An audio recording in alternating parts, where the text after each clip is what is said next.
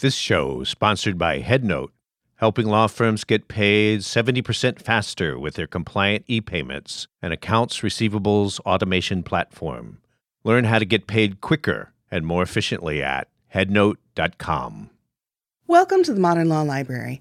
I'm your host, the ABA Journal's Lee Rawles, and today I'm here with Gilda R. Daniels, the author of Uncounted The Crisis of Voter Suppression in America.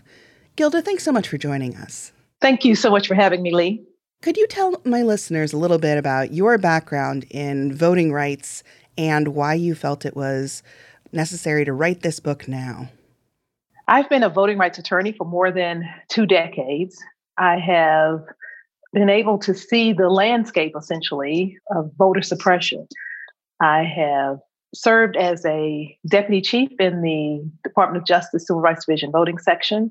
I was a staff attorney at the Lawyers Committee, and I'm now a law professor at uh, the University of Baltimore School of Law. Uh, I also currently serve as the Director of Litigation and Advancement Project, which is a national civil rights organization.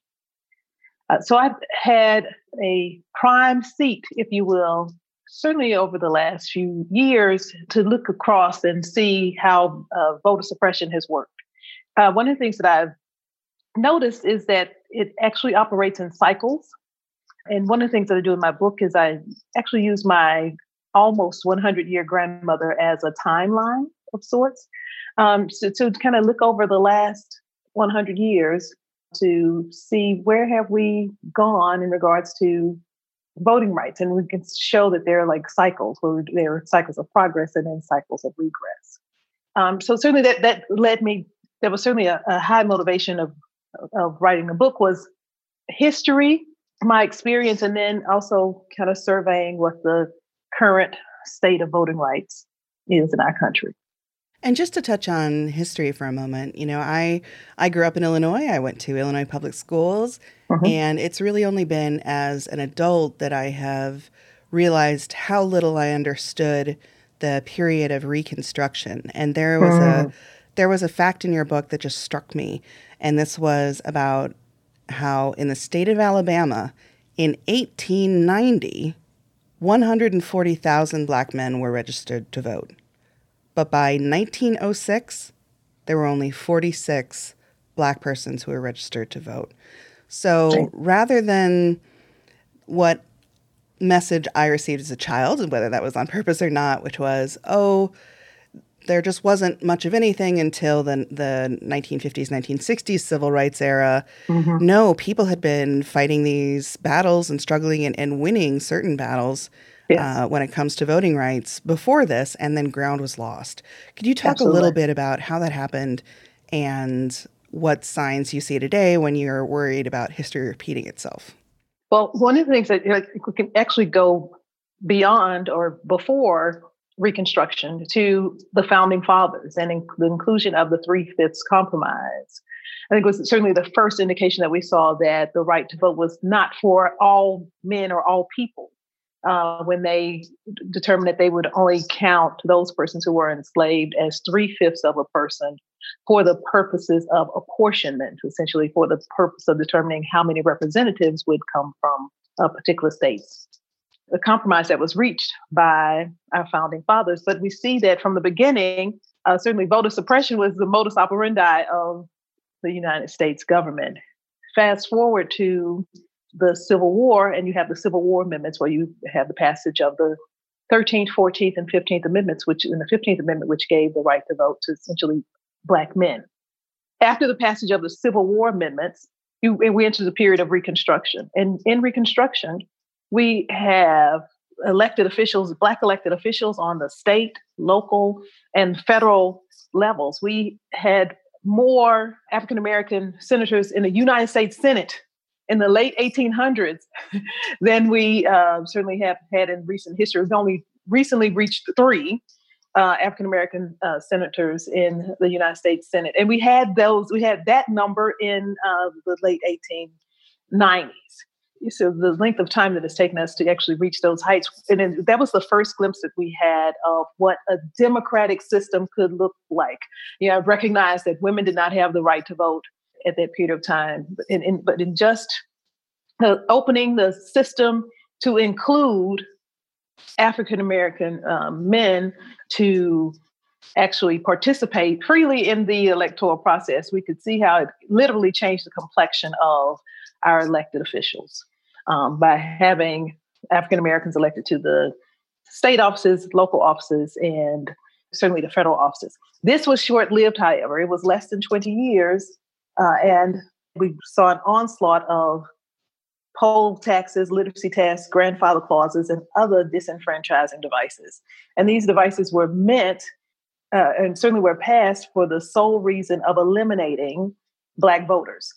So your trouble, I guess, with the number of certainly the fast uh, decline of African Americans voting in Alabama was on purpose. Uh, they, the, in the South, they held a number of uh, constitutional conventions to ensure that Black men could no longer certainly exercise the right to vote. And so they eliminated the right to vote for Black men during that period. And so they only we only saw a glimpse of what democracy could look like for a very short period of time, which is certainly less than 20 years. And yeah, as I said, I, I felt as a reader, I was more familiar with the Jim Crow era tactics to suppress voters, and that I had skipped or not understood quite the amount of progress that had briefly been made and then taken back. So one of the things, so one that's one of the reasons I wanted to write the book because I felt like we weren't seeing the full picture uh, and that we needed to we needed to make these connections. As a, as a child, I used to like the you probably know what I'm talking about. As a, as a child, I, I love to play these connect the dots, and at the end, you'd have a picture. Mm-hmm. So that's what I hope to do with this book. Is like let's connect that this happened historically, right? You had this large scale disenfranchisement in the uh, late 1800s, early 1900s, and you had an almost 100 year period from the passage of the Civil War amendments to the passage of the Voting Rights Act. Right? And in, but in between that period, you had terrorism, you know, violence, massacres, right? All in an effort to prohibit African Americans from voting. And we see today, so from 1965 certainly to today, we don't see the uh, barking dogs or the or the water hoses uh, on children. But although the names have changed, we still see the same effect. We still see the same impact. Where it may be more than 46 people of color voting in uh, Alabama today, there's certainly disenfranchising devices that lead to the diminution of those uh, numbers, and it's and it's and it's by design.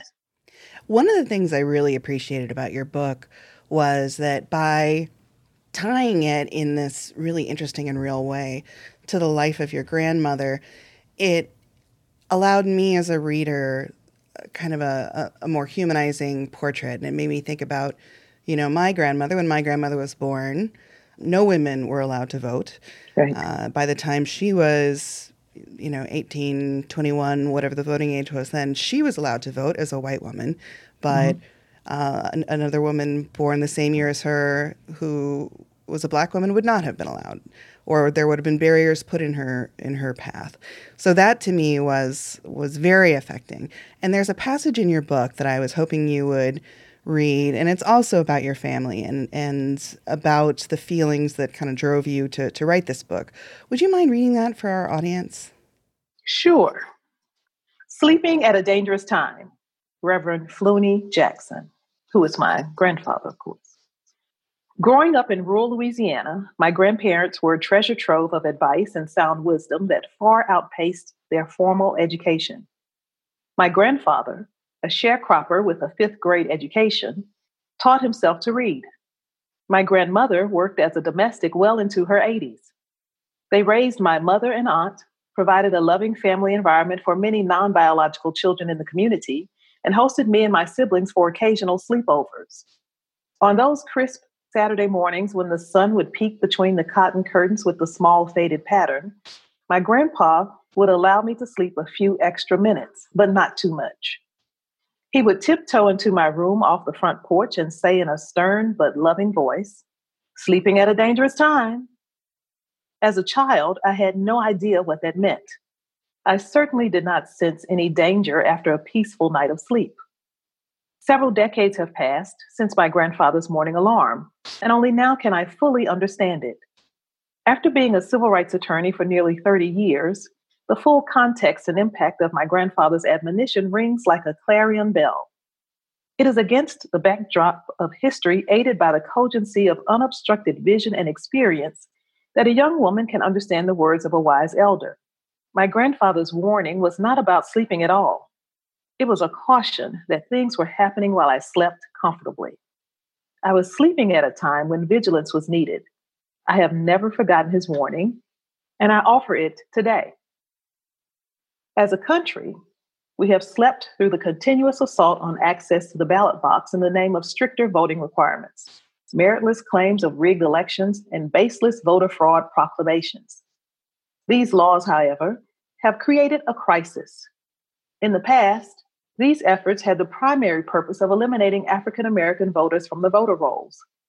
In the new millennium, the enacted laws not only seek to abolish members of a political party, but, with the same result, to eliminate voters of color.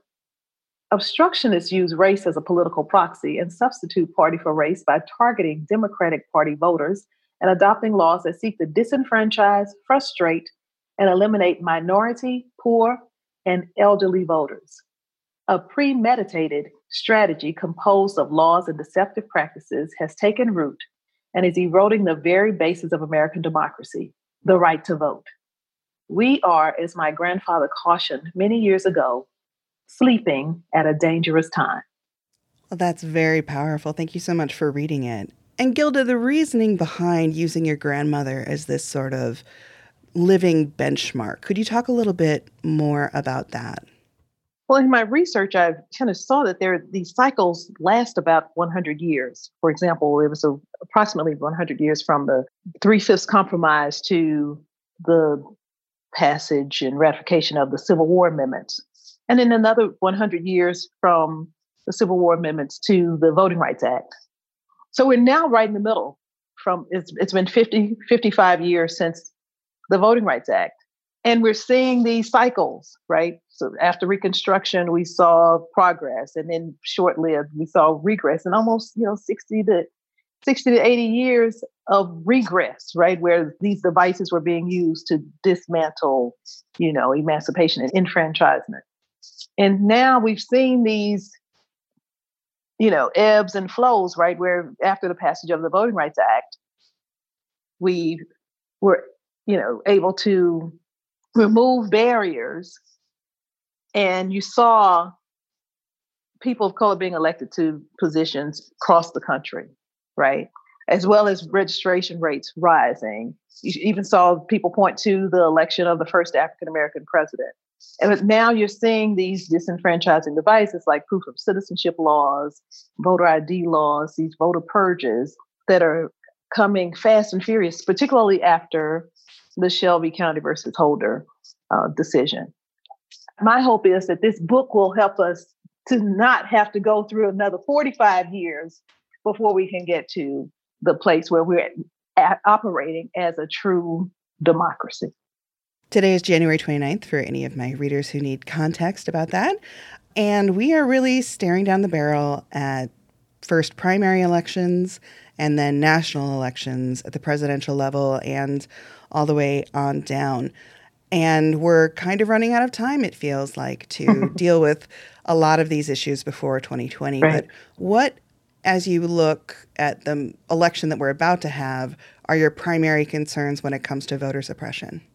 Primary concerns are certainly uh, some of the election administration issues, such as voter purges. Uh, and there, we've seen in the news there are jurisdictions that are purging hundreds of thousands of persons.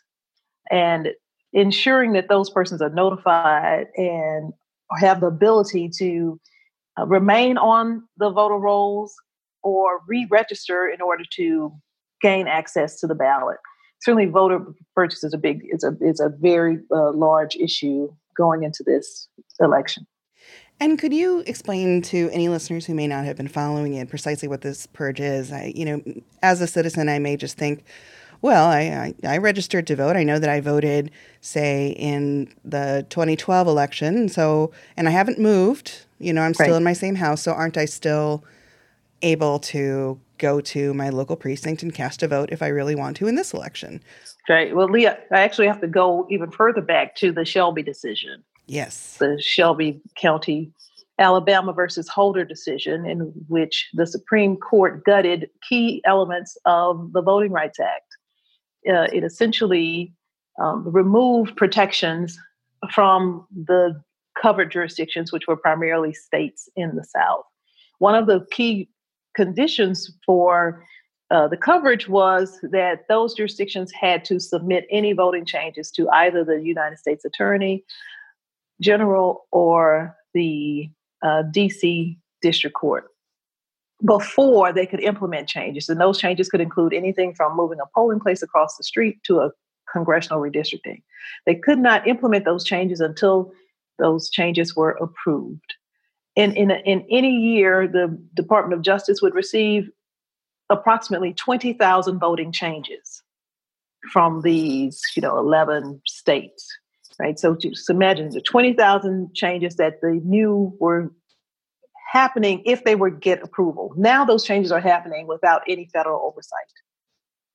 One of the things that certainly would have needed to get approval would would be voter purges, removing people from that because that is a change affecting voting. So without that, for example, places like Georgia decide we're going to move polling places, close polling places, and even take people off the voter rolls. There was a Supreme Court case, the Husted case uh, versus the A. Philip Randolph Institute. In that case, the Supreme Court said that jurisdictions could remove persons for not voting. Right. So, for example, in Ohio, if you missed two federal elections, let's say a midterm and a general election, they can remove you from the voter rolls. So, hypothetically, I could be a citizen in that area who didn't feel particularly moved by any of the candidates for a couple elections or did not think that any of the ballot measures needed my input, but was actually very invested in this current election. And on election day, I would show up to the polls and be turned away, what would happen if I had been? Is it state dependent? What happens yes. if I? Okay. It varies from jurisdiction to jurisdiction. In some places, they may place you on an inactive list, uh, and so and in, and in many places, you get on this list by not returning a essentially a postcard. So the Secretary of State's office or the local registrar would send a postcard essentially saying, "Have you moved?" And if you don't return that card, they can put you on an inactive list. And in some places, if you don't return the card, they will remove you from the voter registration rolls. So if you go to vote, they tell you you're not on the list, and they will. In many places, you would have to vote a provisional ballot, and then there are also rules about that, right? So this, so it's a key. It, it, it's classic voter suppression, right? In that it's a device that's intended to eliminate certain voters, right? And in many instances, you're eliminating large, particularly in the Georgia example, the jurisdictions that were hardly, hardest hit were certainly those that uh, were primarily uh, Democratic and certainly primarily people of color. Right? So just an, it's yet another device that facilitates. It's another device that facilitates the removal of people of color from the voter rolls by placing additional impediments in their path. Absolutely, absolutely. This whole, you know, and and you know, maybe the biggest problem that we that we have at this point is fatigue. Right, there's so many obstacles. One of the reasons I wrote the book was again because I feel like we need to connect the dots, but also I thought I felt that there was a void. You, you see, there are there are books on whole books on like electoral college or even voter ID or voter fraud but no one was saying we need to look at these things as a system, right?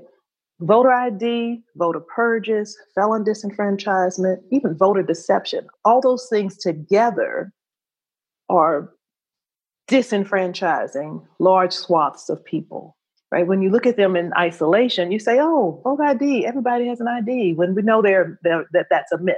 Everyone does not have of voter ID, and I certainly document in the book the difficulties that people have had in certainly trying to obtain uh, restrictive ID. So when we look at these suppressive measures as a whole, hopefully you can see, and again, connecting the dots, that this is a system of discrimination that must be dismantled. One of the elements that you just brought up, and I would love for us to get into because it's certainly been in the news and been in the popular conversation, is the idea of felon disenfranchisement. I actually had a conversation with someone from Germany just this past month where I had to explain to them, oh, yes, in the United States, if you are in prison, you may still be counted as part of the population of a county, but you cannot actually vote for the county officials. And, and you know, if you are a felon, sometimes that can mean, depending on what state you're in, that you can never vote again, ever. Um, so, could you talk a little bit about felon disenfranchisement and how that has been used to suppress the vote, mm-hmm. and mm-hmm. our methods for for trying to address those issues and that problem. It's one of the things I talk about in the book as well, and it's, the history of felon disenfranchisement. And felon disenfranchisement is a device that uh, came about in post Reconstruction during those constitutional conventions in the early 1900s, where you had uh, segregationists essentially looking to see what types of devices they could adopt to eliminate Black voters. And one of those tactics was felon disenfranchisement, where they determined, essentially determined, what crimes do African Americans generally commit, right? And designated those crimes as disenfranchising crimes. For example, in Mississippi, timber theft and wife beating were disenfranchising crimes, but rape and murder was not. That's astonishing. Yes, I, we, I pause for effect. Yeah. Well, also we. I didn't know. Yeah, well, we did a prior episode a couple years back um, on a book called Vagrant Nation, where our guest had taken a look at vagrancy laws, and I was quite astonished to learn the way that vagrancy laws had been written um, specifically to, you know, criminalize those post Reconstruction. Yeah, post Reconstruction to criminalize African Americans and then anyone else who uh, was considered right. outside society. Get put to jail for favor. looking like you're not working. Yes. Yeah. What is it? right. So again, so so so designating laws specifically that they and they say this in the constitutional conventions. They say this is documented essentially that the goal was to eliminate and in their words eliminate the darky from quote unquote from the voter rolls. And they and as you as you pointed out in you in, you know your astonishment at the Alabama numbers, they did that across the South. And and, and so felon dis- and very and we're very effective. And felon disenfranchisement was certainly a key tool in ensuring that that continued. So fast forward to this new millennium, and there have been court cases challenging felon disenfranchisement laws as discriminatory. They have they have been highly unsuccessful. But what has been successful is legislative efforts and certainly executive orders.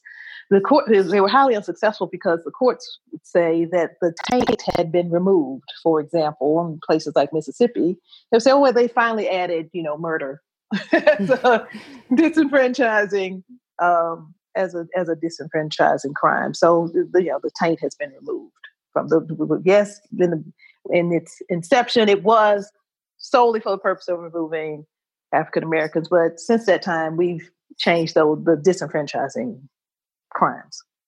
However, the impact is still the same, particularly in places like Florida, where 25% of African Americans do not have the right to vote because they have a disenfranchising.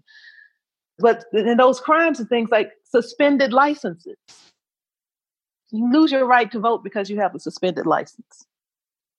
That essentially means you didn't pay some fees, right? Didn't pay mm-hmm. fines and fees. And we saw that in, in you know in 2018 the state of Florida, the people in the state of Florida said enough and passed Amendment 4, which the thought was that it would certainly enfranchise those 1.4 million people in Florida who were disenfranchised because they had previously uh, committed a felony. However, we're now, you know, there's litigation around it. There's legislation that's being proposed as well. I think the, the 11th Circuit will rule this week in determining whether or not this ability to pay is something essentially it's been called in the in the litigation they're calling felon disenfranchisement the, the the way that amendment 4 is being implemented in the state of florida as a poll tax meaning and an, an unconstitutional poll tax because the, the legislature and the governor has maintained that anyone before they can be restored before the right to vote can be restored they must pay all their fines fees and restitution and for many people that's cost prohibitive because those fines, fees, and restitution are enormous. So there's a so there's there's a lawsuit to determine whether or not that's violative of the United States Constitution, and whether or not the ability to pay should be a hindrance to the right to vote. So you still have the same impact that you still are eliminating large swaths of people of color. While the taint might have been removed according to the courts, the impact is the same. Switching gears a little bit, I had a question, and maybe some of my readers do as well. You have a chapter in the book called Voter Deception, mm-hmm. and mm-hmm. you you point out the difference in uh, these two terms, voter deception and voter intimidation. Could you describe what each of those are and how they have been kind of rearing their ugly heads recently? Yeah, well, voter deception is, I think, is certainly something that is voter deception is something that I don't that I think doesn't get enough attention. I actually wrote a law review article. Uh, the title was voter deception, um, and you know, for those listeners who really want to nerd out on the issue, and actually the, the voter deception chapter is probably my nerdiest chapter because I do talk about what's the difference between voter deception and uh, voter intimidation, and why do we have laws against it that certainly protect us from voter deception? Uh, some of the examples I give in the chapter have to do. I think one of my favorite examples is the one that was uh, there was a, a message sent out to students that said all you had to do was text hashtag Hillary, and then you would have effectively voted, right? So instead of actually going to a polling place, hashtag Hillary was all you needed to do. So, which was deceptive, right? And so you, so you know, if for those students who believe that, they hashtag Hillary and went on about their day instead of actually going to the polling places.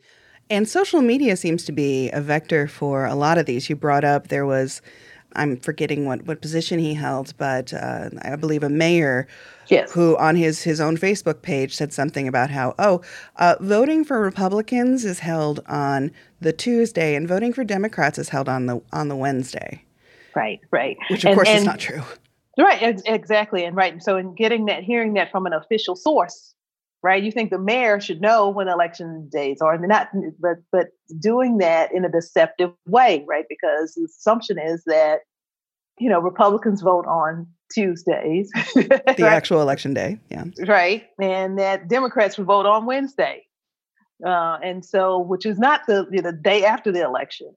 Before social media was certainly common, uh, certainly we we've learned of flyers being placed in communities that said exactly that. You know, Republicans vote on Tuesday, Democrats vote on Wednesday, which is very plausible because in places like South Carolina, Republicans have a primary on one day, and then a week or two later, Democrats have a have a primary, right? So there were actually different days in some states where Republicans vote on, you know, for primaries at least.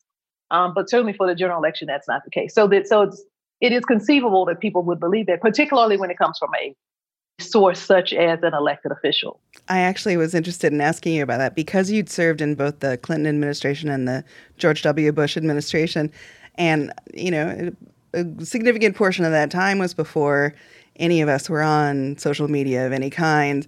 Uh-huh. Uh, so you would have to have actually, you know, gone and mimeographed some flyers and, and physically put them up. right. uh, rather than having the ability to reach literal millions of people just by um, right. typing a message right. into a computer. Right. And even like the, the whole foreign interference claims with uh, Facebook and other social media. I didn't go into a whole lot of detail because I could write a whole book about that alone. Just the whole, I could write a book about any one of these chapters, but that's the part of the purpose of it was to kind of demonstrate how all of these things are working together. So if you think about how many people are affected by voter ID, how many people are affected by voter purges, people who are affected by voter deception, folks who are affected by felon disenfranchisement, that's a lot of people. And one thing I'd like to emphasize to my listeners is the book Uncounted The Crisis of Voter Suppression in America. The book, it's not a long book and it's written to be accessible. So, when you were writing this, who did you picture as your target audience? Who did you imagine picking up the book and reading it and synthesizing the information? What was your intended audience? Well, my, my intended audience was, you know, those persons certainly who are interested in elections, but those people who work in, you know, in elections. I I, I imagine that um, people who worked at polling places or folk who worked in organizations like the League of Women Voters, right? People who mm-hmm. worked with League of Women Voters could pick up the book and read and say, hmm, I knew that was happening. I just didn't know what it was called. I didn't know that there were other things that were going on. And I also want them to say, now I know what I can do about it.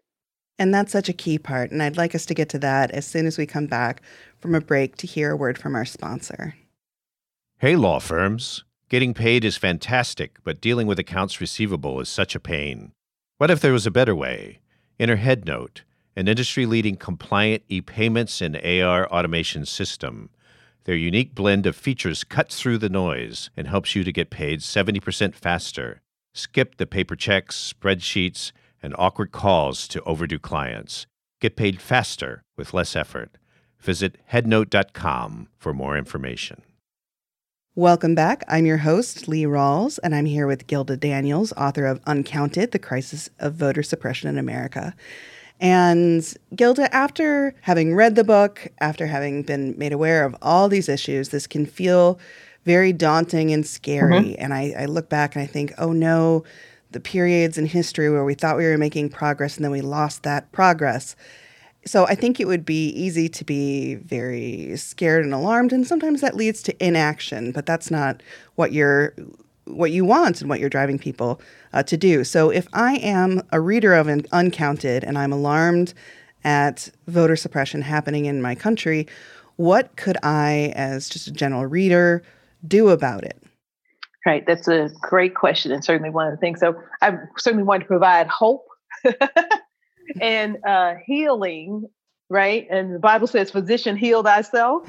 so we're gonna have to be the physicians here. We're gonna have to heal ourselves and and and force our country to live out its you know original intention that all men are created equal and that we are we are a democracy. We and we want to hear the voices of people. And so I think that's one of the things that I hope to do again with this book is to empower and things that people can do. I ask people to do three things, and that's educate, legislate, litigate. In regards to educate, I ask everyone to educate themselves about the voting process. When is election day? When is the last day to register? What documents are needed to register? Where's your polling place? All those kinds of things. And then I want you to educate those around you, your family members, people you work with, folks at your church, your mosque, your synagogue, right? So I want you to educate everyone about not only the process of voting and accessing the right of right to vote, but also about the candidates and where they stand in those kinds of things. And then I want you to to legislate or pay, at least to pay attention to legislation. We're in legislative sessions now in a number of states. There are laws that are that are being written and submitted that can change the way you you vote or your ability to register and can and impact you on other levels. And so when you're paying attention to legislation, you're trying to determine what, to what extent the people who are already in office are are representing you, right? So you're going to look at what are they talking about in regards to schools and crime and education, you know, education and, and then litigate. They want you to partner with organizations um, like Advancement Project in order to, you know, in order to ensure that we can make this country better. So I think if we educate, legislate, litigate, I've, I've added a fourth one. There are three in the book. The fourth one is certainly participate and participating on all levels. One of the things on my website, www.gildadaniels.com, you can sign up to be a poll worker, um, which I think can, in that kind of, in that um, way, I think it's very important to people to participate in uh, volunteering for um, election day and, and serving as a poll worker and you know working in all these areas and even considering running for office yourselves right? Um, so i think so there are things we can do we're gonna we're we are um, i think we, we have the solution and it's it's not a time to uh, be depressed because as i said i use my grandmother as a timeline she's seen a lot in her you know nearly uh, 100 years in her 99 years she certainly um, saw a lot and but one of the things that you know she certainly maintained is that you know at this time in history we have more tools available to us than certainly she did. So we we have the tools, we have the know-how, and we can we can make this a democracy that's reflective of um, the people in our country. And Gilda, in addition to going to your website, and if you wouldn't mind repeating that URL again, I'd appreciate it. If someone wanted to reach out and discuss these issues, find out find out more, or find that law review article that you cited in the book, where should they go and, and how could they do that? They can certainly, if you go to www gildadaniels.com, G I L D A D A N I E L S.com. There's a, certainly a, a, way to you can contact me. Uh, there's a, you'll have my email, phone, and other uh, information.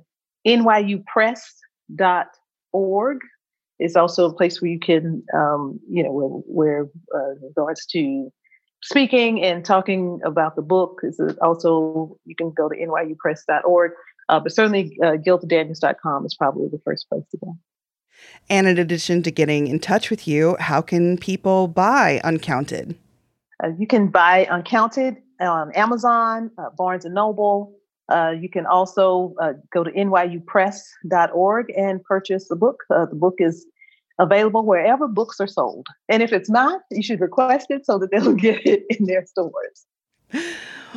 Well, Gilda, thank you so much for joining us for this episode of the Modern Law Library. Thank you. Well, thank you to my listeners for joining us for this episode of the Modern Law Library. If you enjoyed this episode, please rate, review, and subscribe on your favorite platform.